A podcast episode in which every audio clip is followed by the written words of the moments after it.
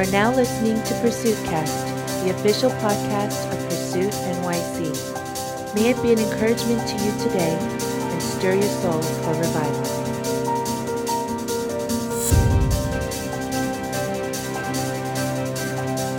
Hey, what's up, guys? This is Sam back again with another podcast, and I have a very special guest, a brand new friend and brother that uh, I finally had a chance to meet.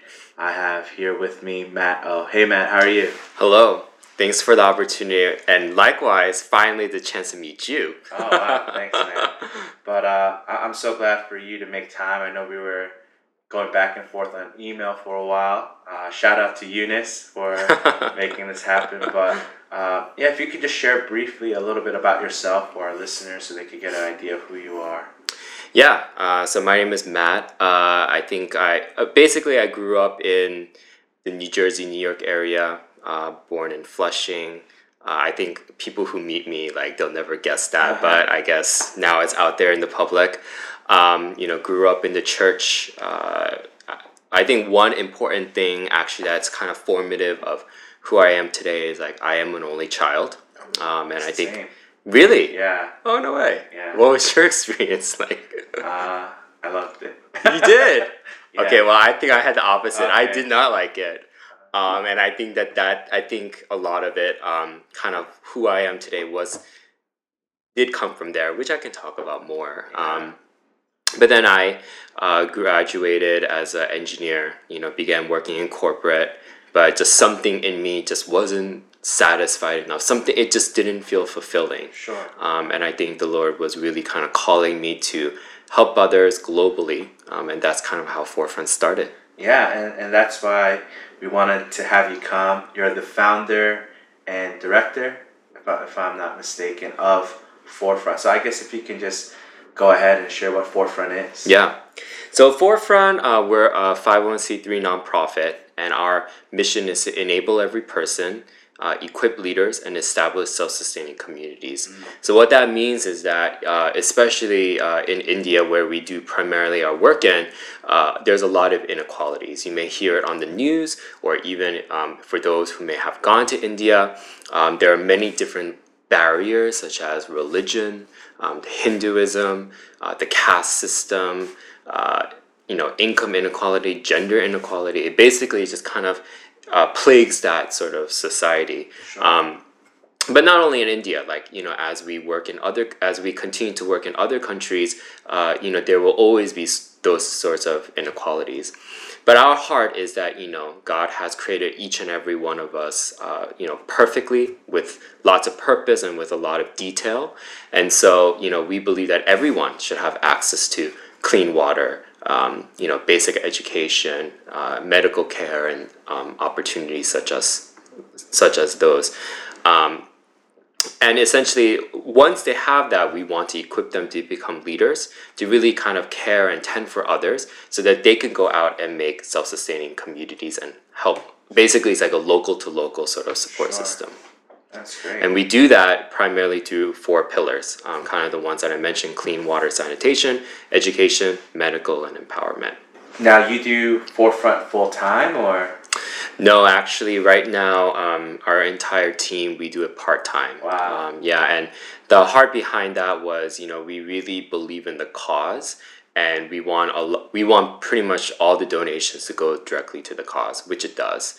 Um, and so we're able to make the impact, like such as twenty two water wells to date. Um, you know, over 3,000 soaps delivered, um, and now building a primary school. So all of that was possible just because, you know, we're really, we want to really see change and we want to see the uh, communities kind of develop. Yeah, I, I know before we ever met, uh, you know, I saw some of the campaigns that you were doing. Mhm. You know, I think I gave towards building a school and everything like Yep. that. But Thank you. how did that all start? Like, how did you know? You said you were dissatisfied and just Yeah. the nine to five or whatever. But Mhm. you know, what was the origin of Forefront? How Yeah. did it all begin? Yeah. Um, so actually, it started even before the corporate. Mm. Um, you know, I think that growing up as an only child, uh, you know, I think my parents they basically expected so much from me. It's like me or nothing, right? Yeah. So they pushed me a lot. You know, I think the typical sort of like Asian American story of just like studies and go to a good school, and that was basically all my life, um, just growing up. And so in college, I was uh, I was a chemical engineer, and so the workload was immense, the stress was high. Um, you know, just got by, but basically, like I thought that by becoming a chemical or going to school for chemical engineering, going to like a good school, I thought that was it. I made it, or I'm about to make it. You know, get a job, and I'm set. I should be happy but I wasn't happy. I was actually faced with a lot of, you know, depression at times and, you know, loneliness, a lot of those type of things. But there was a missionary that came to our college fellowship uh, who basically did missions in Kazakhstan.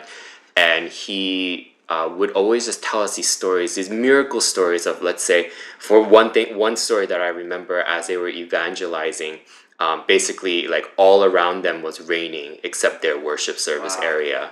And I was like, what? Like, is that even possible? Like, Uh-huh. what does that mean? And, you know, it's just him and his family just abroad by themselves. They don't have, like, you know, they don't have friends, you know, they're kind of on their own.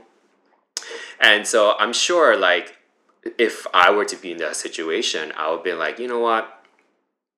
Forget this. It's hard. Like I'm lonely, etc. But they actually just loved being there. They loved serving people. Um, they loved the Lord. They actually said, "quote It's exciting to be there." And when he said it's exciting to be there, I'm like, how does that make sense? Like, how is he excited and I'm not excited? Because the world's telling me to live this way and then you'll be happy, you'll be satisfied, you have everything that you need. But I was like, I don't see it. And so that's kind of where it kind of start brewing, like the heart for missions, the heart of really knowing who God is and like how do you enjoy God? And I think that was a lot of the things that I struggled with. You know, I had a great fellowship, great group of brothers and sisters, great community who really challenged me. Um, struggled a lot spiritually, but I think it was all formative to really make me more, um, I guess, desperate uh, um, to God. You know, I think I really learned to cling to God and not to friends per se, although they are important, but really just knowing who God is and knowing that He is our true source of strength and joy. So once I finished uh, college, um, and then I uh, actually in then I did a master's where I focused on water municipal treatments and alternative energy. So I was always kind of interested in that field, and uh, also around that time I was introduced first to the nonprofit space. Yeah. Um, I was like, what is this? You know, birthday campaigns, like all these sorts of things just start coming up, and that's where I was like, oh, like there's those type of uh, organization exists. Uh, then I graduated master. I came to uh, my current church, Grace Community Chapel, where uh, as soon as I walked in, this guy he comes and he's like, "Hey, do you want to go to India missions?" And I was like, "Uh, sure," because I always loved the Indian culture. So I was like, "Sure, sign me up." I was actually past the deadline, but uh, the missions director uh, just said, "Okay, sure." Like, like Yeah. they we needed people, uh, so they allowed me to go. And I think that's so critical. That's kind of where it started because when I went there, I was I, w- I was working at uh, at Kraft Foods or a corporate, and you know as great as it was, great coworkers, you know, a lot of new exciting opportunities. But whenever they talk about like business results, they're like, "Oh, we grew like 0.2 percent this year." I'm like, oh, "What does that even mean?" Like, Yeah. In a $32 billion company, I'm a kid, sure. But I mean, I guess at the time, now thinking about it, I was selfish. I was like, so how does it benefit me? I'm like, this doesn't. Like, this means nothing to me. So when I went to India, um, basically the first week, it was a shock. You know, I was just like, wow, like, this is what life is, like, outside the US. And I was just like, I was just soaking it in. I didn't, I didn't know what to think. I wasn't really processing. But the second week, um, as I was kind of getting a little bit more used to um, the way of things, uh, the missions trip, we had an opportunity to talk to Pastor Rufus, the missionary there. He's a local. Um, and you know, we were just talking, and one of the questions were, so what are some of the things, you know, that you're planning, or what are some of the goals that your ministry has? And he said things like, you know, we want to uh, plant more churches. We want to build like schools, hospitals, things that I've heard before that ministries wanted to do. But then he said, I want to build water wells. And I think that hit me because, you know, that was kind of my focus. My heart was for clean water.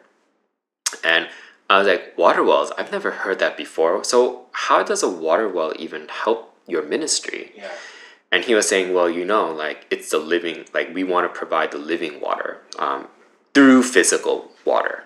And so what happens is that basically in India, the way you know it is, it's very agricultural. Um, you have a village of let's say 200 people. So whereas here in the states, like a town connects to another town, it just seems like one huge sort of like community.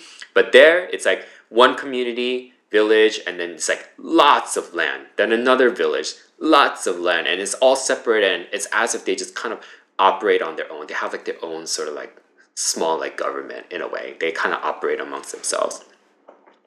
Um, but basically uh, yeah so i was like why water wells and he said you know like these uh, are hindu villages and right now the government in india um, is a radical Hindu party, a lot of opposition, a lot of persecution. Even at the end of 2017, or I think 2016, um, uh, the prime minister, they basically uh, banned all like Christian organizations. So like Samaritan's Purse, World Vision, they were all kind of like forced out.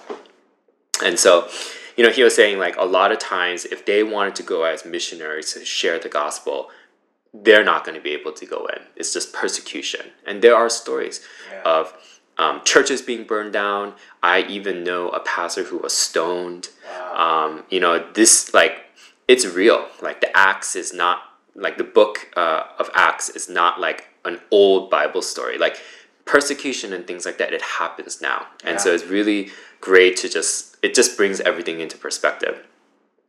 But because they're Hindu villages and they don't allow Christianity, they're afraid. They don't want that to influence their villages. Um, but it's through building water, clean water, providing clean water, where then they're like, you know what? It's a life necessity. Who's going to say no to clean water? Yeah. And as they enter, you're creating that relationship.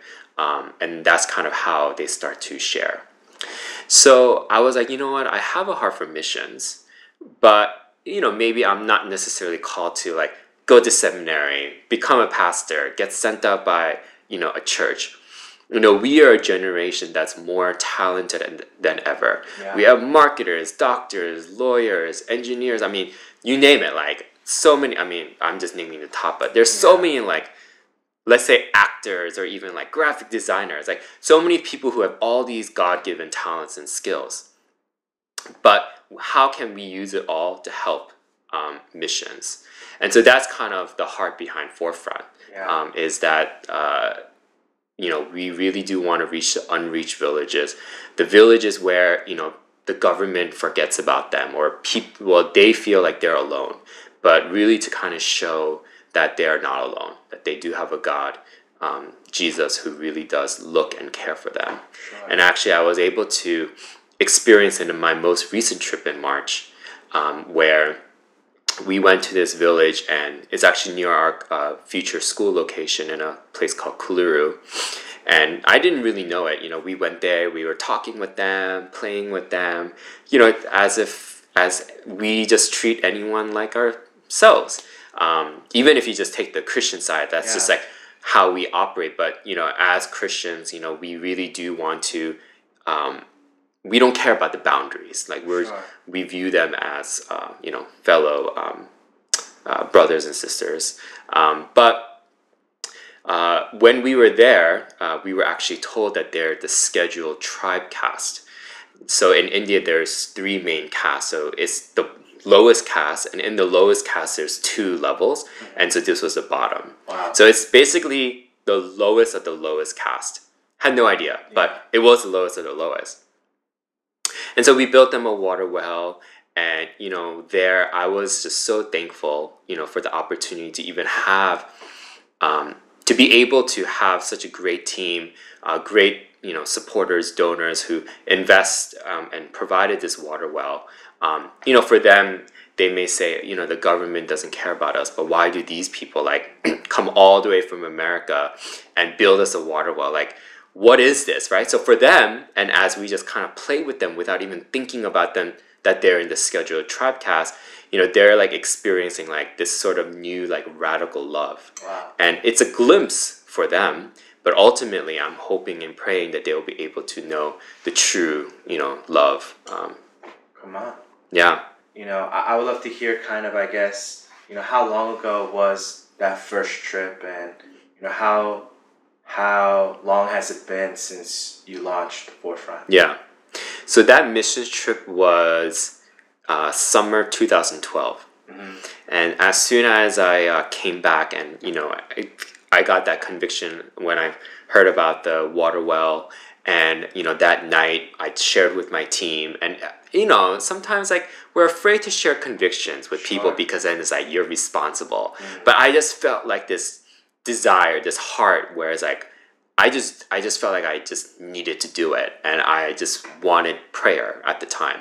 So my team prayed for me, um, and then came back, and then like I wa- I came back really energized, ready to do it, and I was like, wait, but what do I do? Like, how do I even get this started? Like, what what? Like I have no experience.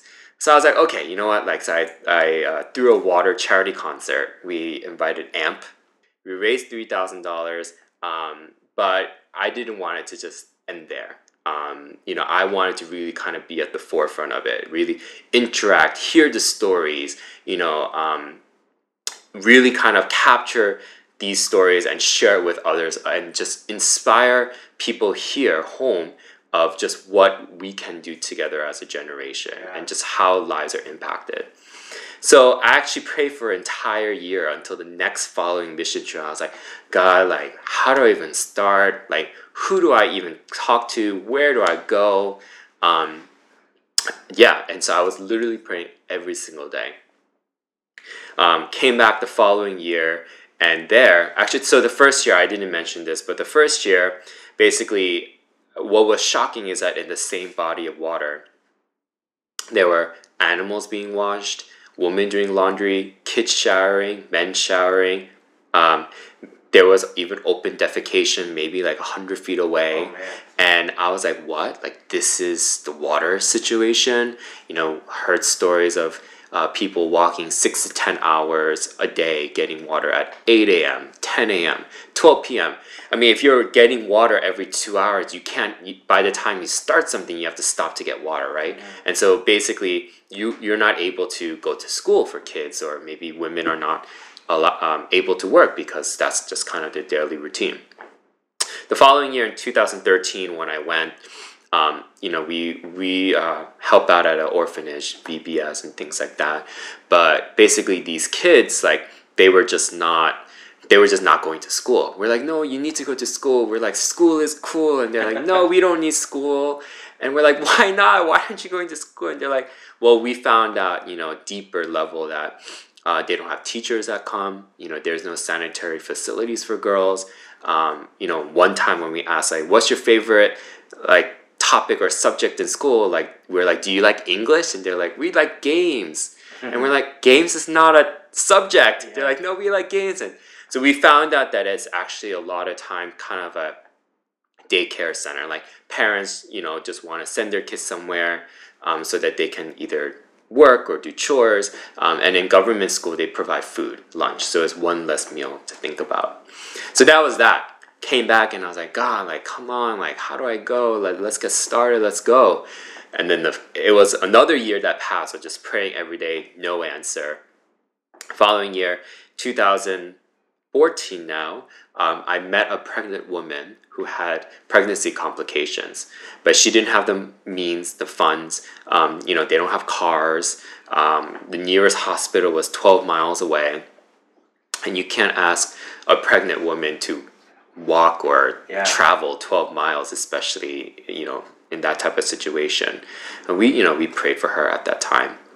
Came back i was like god like come on like what's going on? And um, basically i read a time magazine and it pulled and it said you know like um, what are the top issues uh, in the third world countries? And you know it's basically like clean water on the bottom then education medical and then corruption so i was like huh that's so interesting I was like, you know, like, yes, um, you know, all these things that they're important. It's not. It's more than just one solution. And so that's kind of where our four pillar approach Yeah. sort of idea came into play. Um, well, if I could just quickly fast forward Sure. a little bit, we found out that you know we built our first water well in February 2015.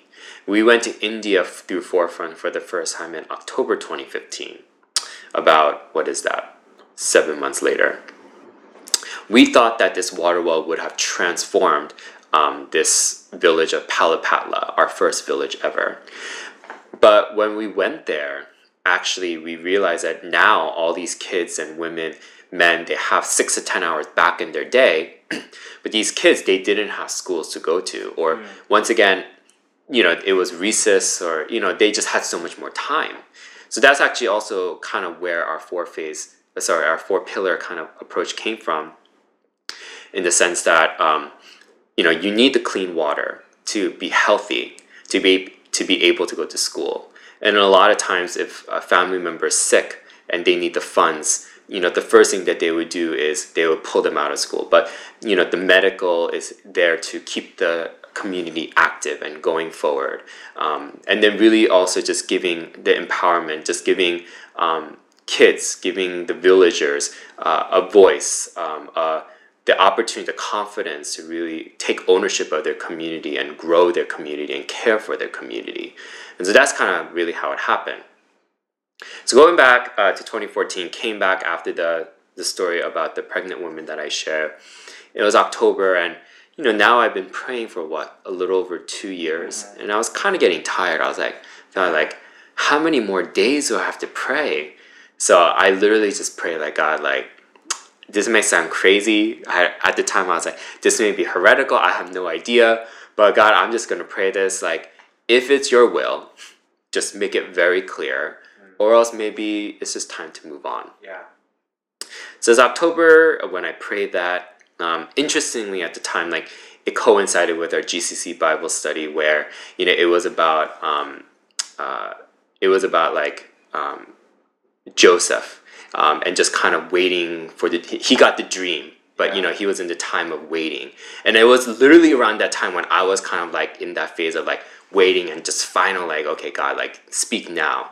Um, so basically, what happened was uh, the missionary son, his name is Sunny, who we now work with. He actually contacted me and he's like, "Hey Matt, like, so I was praying and I had this idea of like building water wells in schools, and I was praying like you're the first person that came to my mind." And I was like, "What? Like, really?" But actually, even before he told me that, like when he first contacted me, he uh, basically was like, "Matt, I want to talk to you," and I just knew what it was. For some reason, I just had a hunch. I was like, "Is it about a nonprofit?" He's like, "Yeah, actually, kind of is." I was like, "Let's get on the phone now," and then that's when he told me. I was like, "Sonny, this is exactly what. I've been praying for." Now I know, like, this is where we where we should work first, Yeah. and who we should serve, the people.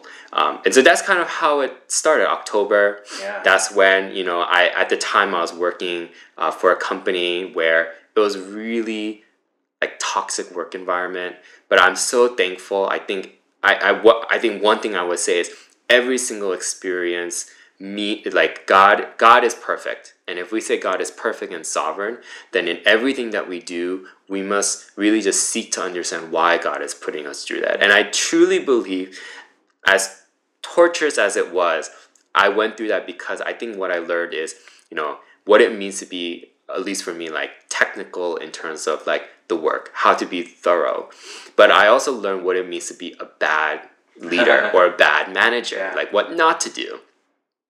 Um, anyway, so then we then the org structure that we have today is actually the same org structure that I thought of back in 2015 when I was first sketching it. Um, and then the first Sunday in 2015, there was a sermon um, called "Who Will You Live For" in 2015, and that's where the f- name Forefront kind of came to be because as I was thinking about it, these missionaries in India, like you know, we did we did open baptisms in the Bay of Bengal, like they they're the type that's so bold for the Lord. That's like, you know what? We don't care about the con. We'll care about the consequences later. Right now, it's all about preaching and sharing the gospel, letting Jesus known. That's their. That's basically their sole fo- focus, and that's that's their aim. And so I was like, wow, they're at the forefront of sharing the gospel. They're risking their lives for the gospel because they know how precious it is. Yeah. And that's actually the inspiration behind the name Forefront. And anything that we do, we want to be at the forefront. Um, in the work that we do, the ideas, um, and all that kind of, uh, you know, all that stuff. So um, then that's kind of when it began in 2015. Yeah. yeah, awesome. I think the thing that I love about your story that you just shared is that you were praying about it for two years. Yes. You know, I think, I mean, I think that can't be glanced over because I feel like people go on mission trips or they watch a documentary or they hear a story, they read a article or hear a podcast like this or whatever, and, and they get a conviction and they pray about it for a week. And you know, the prayer that you prayed finally after two years, God, just show me a sign if it's your will or not. After praying about it for only a week, they don't get a sign, they're like, oh, and they just move on. But I love that you persevere through that conviction and I think that speaks to, or that needs to at least speak to our generation of, like, man, nurture that conviction. God wants to do something, even if it doesn't happen in a month or a week or two years. And like you're saying, Joseph, 17 years, you know? So I love that about your story. Yeah. No, I, I think that's definitely, that's the testimony. Um, actually, even after that, I mean, throughout our four years of existence, there have been many sort of miracle stories, but that was once again like praying. Yeah. So the praying never stops. You know, it really just brings us to a place where we literally like it brings us to a place where it's like God, like there's I think this all the time, like God, there's really nothing I can do. I can't change people's heart, yeah. but you can if it's your will. And I think prayer brings me to that place of understanding that, you know, even the little successes that we have, even every single water well that we build, you know, it doesn't just come out of nowhere. Like it's all, you know, God's grace and God's provisions through changing, through inspiring, you know, uh, people's hearts. And that's how we continue. It's by God's grace every single day and through prayer. Um, but yeah, I think when it comes to perseverance, like convictions and I think that God did put me through those two years because like because of that, I feel like I have more um, determination in the Lord through prayer. Um, because that, I think that shows conviction. Because like you pray, you endure, even the times when you want to quit praying, mm. even in the times when I may want to quit serving people. And I, I think this a lot. I mean, I went through some difficult times about a year ago where I was like, Like, why am I wasting all my time? Mm-hmm. Why am I wasting my finances? Like, why am I doing all this? Like, what's the point? Like, I just felt like I was giving a, like away again and again and again. I just felt so like empty and just so like poor.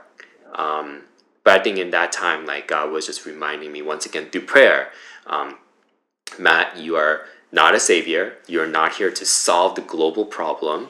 Um, but you know, I have giving you the conviction. And I always go back to the first point, and the testimony is so important. And that's why I love and I wanted this uh, to take this opportunity because this also encourages me. Yeah. This also reminds me of my story of how God has convicted me, and that's what fuels me to keep going. Is God. Um, yeah, I mean, I think I should share that, I think I might have to flesh this thought out more. But I would say that ultimately conviction isn't what you feel, it's what you must take ownership of. And maybe that's where most people fail is it's a feeling that comes and goes rather than something you take ownership of. And I think God doesn't make us feel conviction, He gifts us conviction so that we can steward it. Mm-hmm. And I think your story, you know, shares that about conviction. Yeah. Um, what are some of the projects that you are currently working at at Forefront? I know you shared about wells that you build, schools, and but what are some current projects that you guys are hands hands on in this moment? Yeah.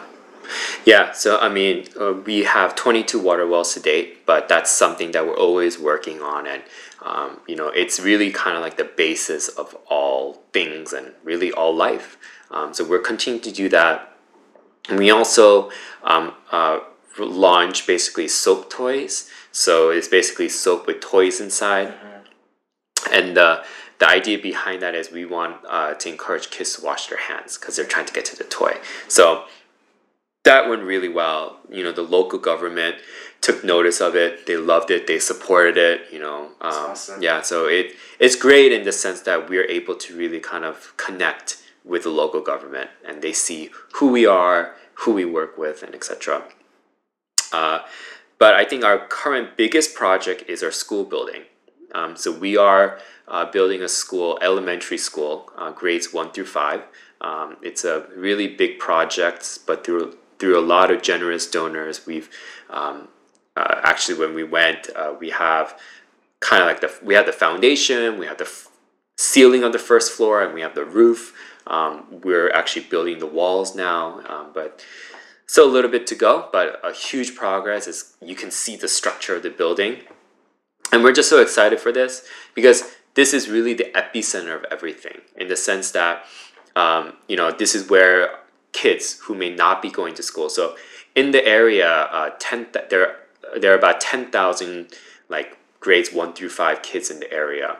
Uh, forty percent of them do not go to school, and so even if we can capture them, like that is our goal. And you know we don't. A lot of times too, if you look at the government database, like all the students, it says like Hindu, Hindu, Hindu, but you know we want to give Christians also like the opportunity to go to a good school. And that's basically what we're providing is quality education at an affordable cost for them. Uh, but more than that, what we want to do is we want to kind of instill, um, you know, uh, not just studying for the sake of studying and then becoming successful and being selfish about it, but really it's, um, you know, getting the education to help others. You know, when I look at my story too as a Korean American, um, being here in America, I imagine what if I didn't have access to clean water or education or medical or even as a minority that I didn't have access to any of it. Um, but I am who I am able to help others, and we are all able to help others because we had these sort of basic life necessities. And so we want to provide the same opportunity to all these kids who may not be getting clean water, that they should have all these so that they can go out and help others. So one big thing is that we want to ensure that they understand what it means to love and serve others. Um, you know the importance of clean water, and we want them to also be a, um, a agent, a change maker that goes out eventually and kind of shares the importance of that. One other thing that we're working on um, is what we call community engagement. So in the base, it, as we go to, from community to community, um, essentially what we're doing is uh, through the water well that we're building, we're incorporating all our other pillars into it. So we talk about the importance of hand washing, or most recently we uh, did like a small science class on like the water cycle, like what it means that when you harm the earth, it is you know it comes back, and so that's why we must keep the earth clean and green.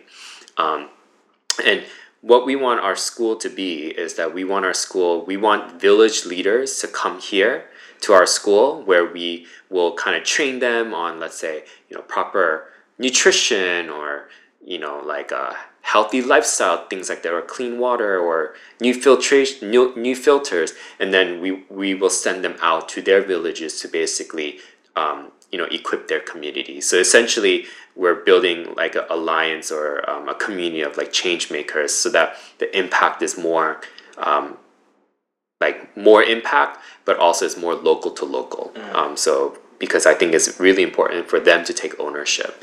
Um, but then also, lastly, at the school, uh, our heart is that you know the school building um, can be used as a church in that area. So the missionary that we work with, he uh, actually um, that's kind of a new area that he wants to evangelize and to kind of um, minister to. So this school kind of opens up that sort of relationship with that area.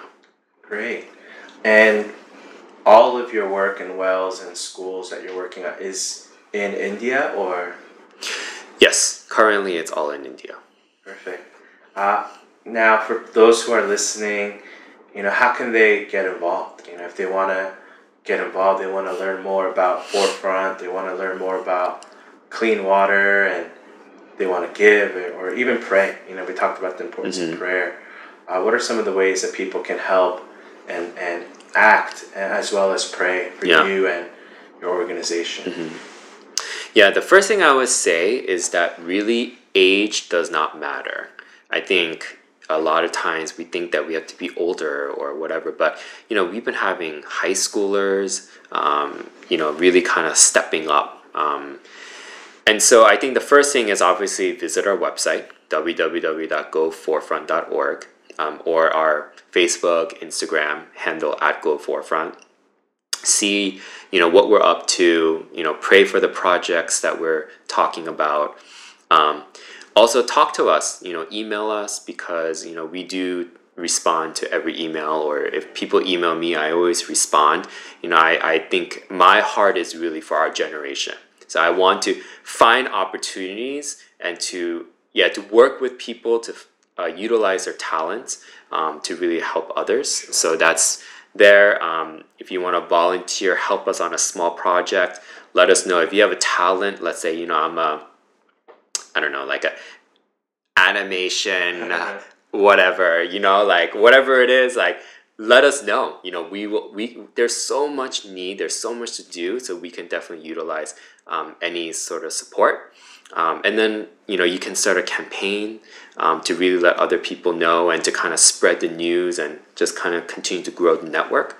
Um, so yeah, so there's many different ways. Actually, recently we uh, we've been starting uh, high school chapters too, uh, clubs, and so that's been really great. Actually, we've been really inspired by them, just the creativity, just the resolve, like just their own initiation. Um, so yeah, and then we'll also love to speak and share the story uh, in person with anybody. Yeah, so cool. And uh, for those of you guys who are listening, we'll definitely have all the links and everything like that for you. And, and as we get ready to wrap up our, our conversation here, um, I would love for it to end on, I guess, a, a testimony or a story of a person that that's been impacted by your work over there. I'm sure you meet a lot of, you play with kids, you hang out with missionaries, you hang out with different uh, villagers and stuff like that. So I'd love for it to end on like a story on, on someone you've met and the impact that they made on you, as well as the impact that you've been privileged to make over there too.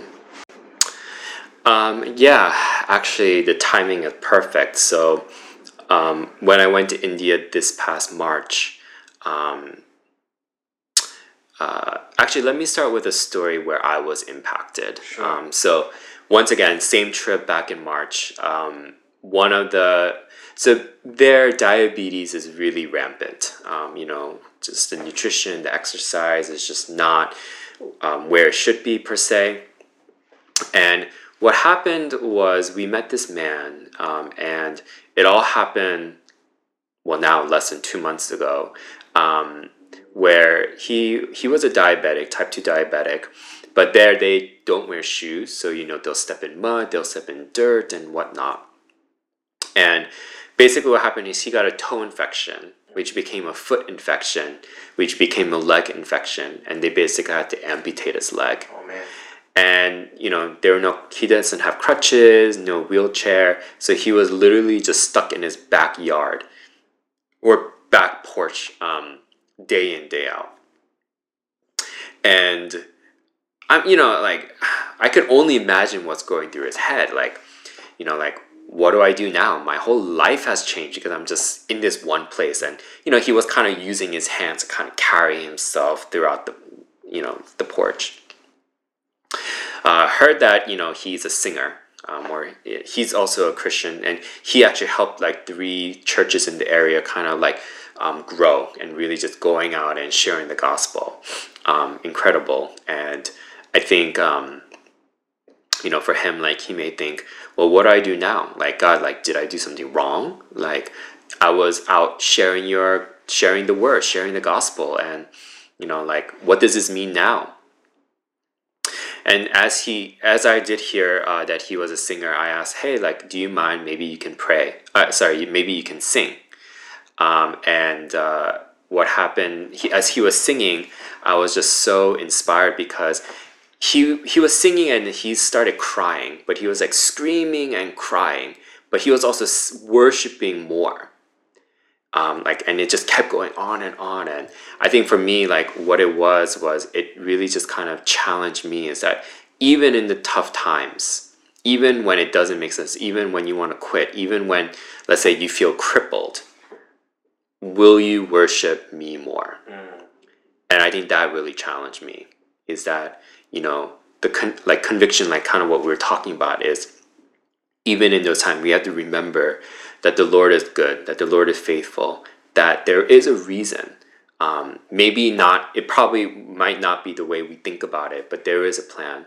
Um, and the the way i saw it was you know like hey you know for him yeah like his the way he's been doing ministry it may change but his ministry may be more powerful in a different way. Mm. Um, but basically, his sort of resolve and his worship, just clinging and crying out to the Lord even that much more when it's so easy to be like, it's your fault, God. Like that really challenged me. Wow. But in the same trip, you know, I saw, I was really inspired because back in 2016, we went to a village, and now this is like two and a half years later and in this village named Thaler. That was actually where we did our first ever soap campaign. This was the first time we launched about soap and hand washing. You know, at the time, what like 27, 28 year olds like going and no nonprofit experience is like what are we doing like okay here's soap use it like it's good for you it's you know keep you healthy um, but it was just so incredible just of how like uh, when we went back this time you know um, when we went to the households, like they had soap. They were like, you know, we were talking about it, and they're like, yeah, we were deeply impacted by that campaign. Um, and so, you know, that, and then um, actually, we met a girl at the time. Her name is Priyanka. Uh, she's on the cover story of our homepage, um, who wanted to be a political leader. And we said, we said, Where, where's Priyanka? And they're like, oh, we sent her off to school. Wow. Um, and then yeah so i think that was really just uh, it was really kind of a uh, it was really great and um, encouraging to hear those stories um, of how god has used weak and young people like us yeah. to really kind of help and transform a village. Um, so yeah so that's a story that has that keeps me going. Amazing. I, I would i would end with this where God hasn't stopped using five loaves and two fish. You know what I mean? So thank you so much, Matt, for yeah, thank you. Yeah, hanging out with me and, and sharing your story, and uh, we'll definitely have you come back on and We'd share even to. more stories. So yeah, thank you. Uh, thank you everyone for tuning in, and uh, stay tuned for the next episode coming soon. Much love.